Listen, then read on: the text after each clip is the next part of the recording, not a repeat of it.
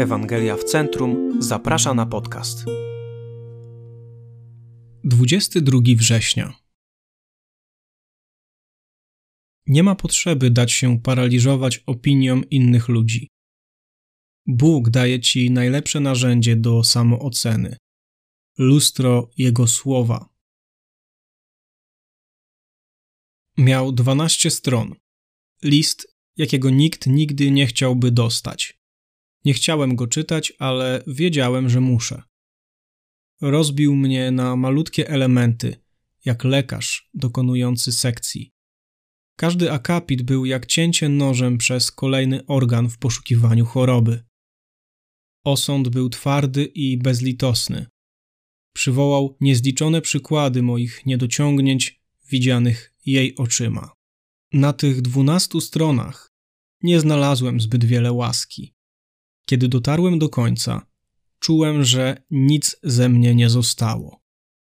Siedziałem przy biurku oszołomiony.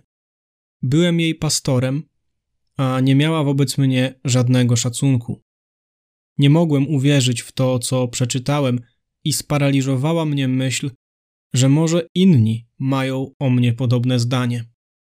Czułem się przykuty do fotela. Nie mogłem się ruszyć. Byłem bezsilny. Następnego dnia było jeszcze gorzej. Stale czułem ogromny ścisk w żołądku. Chciałem od razu zrezygnować.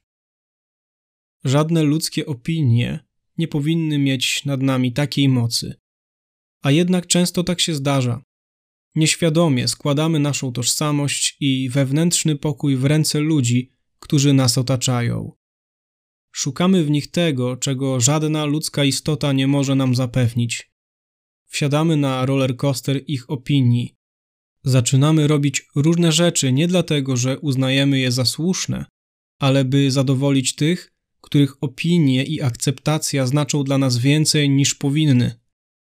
Myślę, że strach przed człowiekiem jest większą motywacją do działania, niż często jesteśmy gotowi przyznać. Ewangelia Jezusa Chrystusa nas od tego uwalnia. Przede wszystkim oferuje nam jedyny wiarygodny standard samooceny. Doskonałe lustro Bożego Słowa.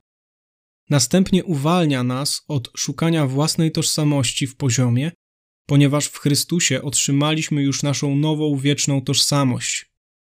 Uwalnia nas też od zmartwienia, że zostanę odkryty lub zdemaskowany, ponieważ wiem, że nie można już o mnie ujawnić niczego, co nie zostałoby przykryte cenną krwią Jezusa.